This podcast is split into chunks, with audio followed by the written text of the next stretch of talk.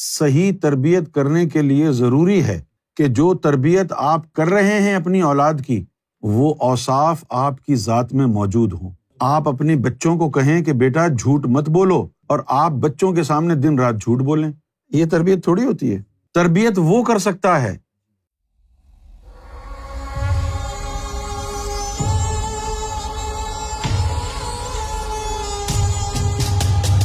کبھی آپ نے دعا مانگی ہے؟ کہ اللہ مجھے پیشاب کرنے کی توفیق عطا فرما آپ کو لگتا ہے کہ میری باتیں مزاحیہ ہیں، لیکن مزاحیہ نہیں ہیں۔ کبھی آپ نے دعا کی ہے کہ اے اللہ مجھے پانی پینے کی توفیق عطا فرما آپ کو پیاس لگے گی اٹھ کے جائیں گے، پی کے آ جائیں گے۔ پیشاب آئے گا، اٹھ کے جائیں گے، کر کے آ جائیں گے۔ تو دعا اس چیز کے لیے مانگی جاتی ہے جو آپ کے بس میں نہیں ہے۔ جب کوئی بندہ ہاسپٹل میں ہوتا ہے، دوائی دارو کر کرا کے جب ڈاکٹر جواب دے دیتے ہیں کہ جی اب ہمارے اختیار میں نہیں ہے، لے جاؤ۔ تو پھر آدمی کہتا ہے، اے اللہ، اب تو تیرا ہی آسرا. تو معلوم یہ ہوا کہ دعا اس وقت کے لیے ریزرو رکھتے ہیں کہ جب انسان کا اختیار وہاں پر ختم ہو جائے۔ اور وہ کام جو آپ خود کر سکتے ہیں، اس کے لیے دعا کرنا یہ ہے کہ اللہ اگر زمین پر ہو تو چماٹ مار دے منہ پہ تمہارے۔ تربیت کرنی ہے بچوں کی، اس کے لیے دعا کریں۔ بھائی تربیت کرو نا، دعا کیوں کر رہے ہو؟ لیکن پتا ہے تربیت کیوں ناممکن ہے؟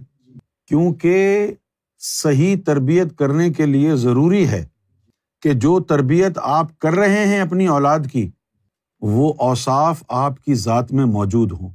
آپ اپنی بچوں کو کہیں کہ بیٹا جھوٹ مت بولو اور آپ بچوں کے سامنے دن رات جھوٹ بولیں۔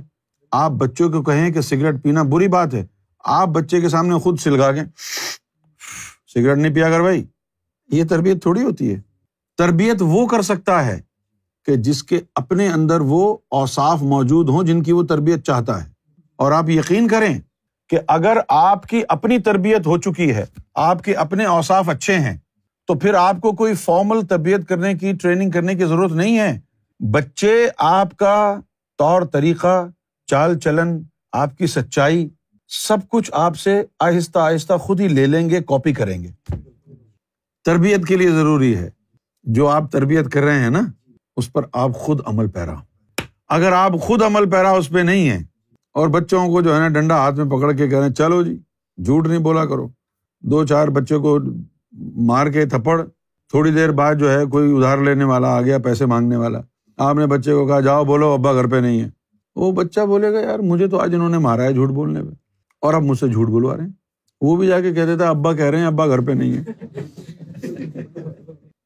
اور آپ یقین کریں تربیت کا جو زیادہ اثر ہوتا ہے بچوں پر، وہ ہوتا ہے ماں سے، کیونکہ بچے ماں کے ساتھ زیادہ وقت گزارتے ہیں۔ باپ تو بےچارا چلا جاتا ہے نا گھر سے باہر رزق کمانے کے لیے، باہر چلا جاتا ہے۔ لیکن آج کل کا تو زمانہ ہی بدل گیا ہے۔ باپ بھی گھر سے باہر ہے، ماں بھی گھر سے باہر ہے۔ بچے اسکول سے آئے تو وہ نینی کے پاس چلے گئے۔ اب وہ کیا تربیت ہوگی اس کی؟ اس کو آپ یہی میسج دے رہے ہیں کہ سب سے زیادہ ضروری کام ہے اور کچھ نہیں ہے۔ تربیت کرنے کے لیے آپ کا اپنا کردار ویسا ہونا چاہیے جن اوصاف کی آپ تربیت کرنا چاہتے ہیں۔ اگر وہ اوصاف آپ میں نہیں ہوں گے تو آپ کی تربیت نہیں ہوگی، منافقت ہوگی اور ذلیل و رسوا ہوں گے اولاد کے ہاتھوں۔ جب تک بچے چھوٹے ہوں گے تو آپ کی بک بک، چک چک، بکواس سنتے رہیں گے۔ بڑے ہونے کے بعد جواب دینے لگیں گے۔ خود تو جھوٹ بولتے ہیں، ہم کو منع کرتے ہیں۔ عزت نہیں کریں گے۔ لیکن والدین جو ہیں، خاص طور پر پاکستان کے والدین مجھے تو نہیں پتا انڈیا کے والدین بےچارے کیسے ہیں۔ پاکستان کے والدین ایسے ہیں، زیادہ تر، کہ جو اپنی انانیت کی خاطر اپنی اولاد کو بھی جہالت کی بھیٹ چڑھا دیتے ان کو سمجھاتے رہو کہ ایسا رویہ مت کرو اولاد کے ساتھ، ایسا مت کرو، نقصان دہ ہوگا۔ نہیں سمجھ میں آتا۔ انانیت مجھے کہہ دیا؟ میں غلط کیسے ہو سکتی ہوں؟ پھر وہ اولاد جو ہے وہ بگڑ جاتی۔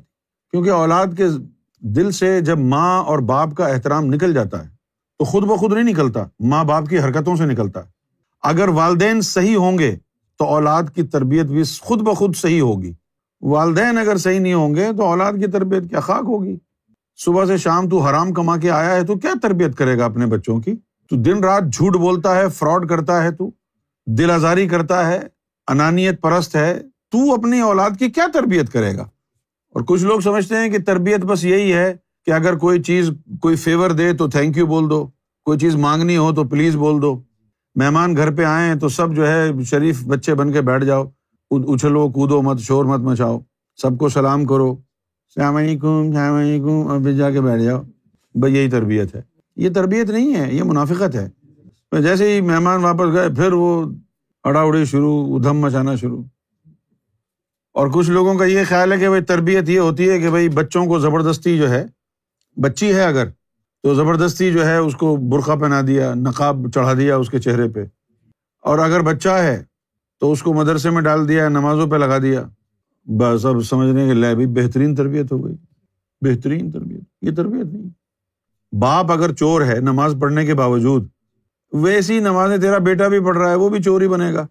باپ کو اگر اس کی نماز برائیوں سے نہیں روک رہی، تو بیٹے کو کہاں روکے گی؟ اگر باپ کو طریقہ نہیں پتا کہ نماز کا حصول جو ہے وہ انسان کے قلب کی بیداری میں ہے، تو بیٹے کو کیا پتا چلے گا؟ ماں نے اگر ساری زندگی شوہر کو دکھ تکلیف دیا ہے، تو بیٹی کو کیا سکھائے گی؟ بیٹی کو یہی کہے گی، شادی کے بعد شوہر کو اپنی مٹھی میں رکھنا، نکلنے نہ دینا۔ یہ ہماری جو پاکستانی مائیں ہیں نا، اپنی بیٹیوں کی زندگی خود تباہ اور برباد کرتی ہیں۔ جب کوئی ماں اپنی بیٹی کو کہتی ہے کہ شوہر کو مٹھی میں رکھنا، تو کیا وہ اس وقت اس بچے کی جو اس کا داماد ہے، عزت بڑھا رہی ہے یا اپنی بیٹی کی نظر میں اس کو زلیل کر رہی ہے؟ کہ اس کو یوں پکڑ کے رکھنا۔ کیا وہ گائے ہے، بیل ہے، کتا ہے، مرغی ہے؟ کیا آپ اس کو کنٹرول کر کے رکھیں گے، پٹا ڈال کے رکھیں گے؟ غلط۔ اس طرح کی باتیں جو ہے نا ہمارے گاؤں، دیہات، پاکستان میں بھری ہوئی ہیں۔ خاص طور پر میں am sorry to see that لیکن پنجاب میں یہ کلچر بڑا عام ہے۔ شوہر کو جو ہے نا وہ ہاتھ میں رکھنا، نچا کے رکھو۔ اس طرح کی باتوں سے کیا ہوگا؟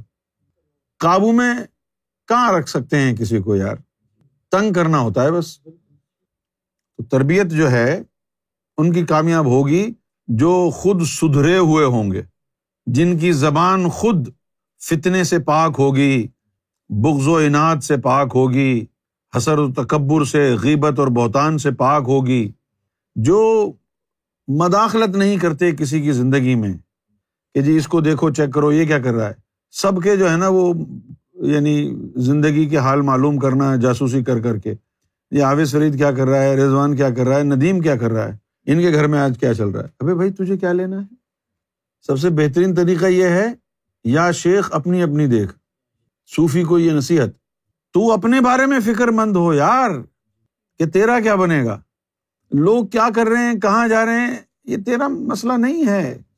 وہ قبر میں جائیں گے اپنی، تو قبر میں جائے گا اپنی۔ تو اپنی نبیڑ بھائی، تو دوسرے کی پرواہ کیوں کر رہا ہے کہ اس کا کیا ہوگا، اس کا کیا ہوگا؟ وہ کیا کر رہا ہے؟ اس نے کیا کیا ہے؟ ان تمام چیزوں سے دور رہیں۔ یہ اچھی نہیں ہے اور جب ہم بات کرتے ہیں تو اکثریت کی بات کرتے ہیں۔ اس کا مطلب یہ نہیں ہوتا ہے کہ سارے کے سارے ماں ایک جیسی ہوتی ہیں اور سارے کے سارے باپ ایک جیسے ہوتے ہیں۔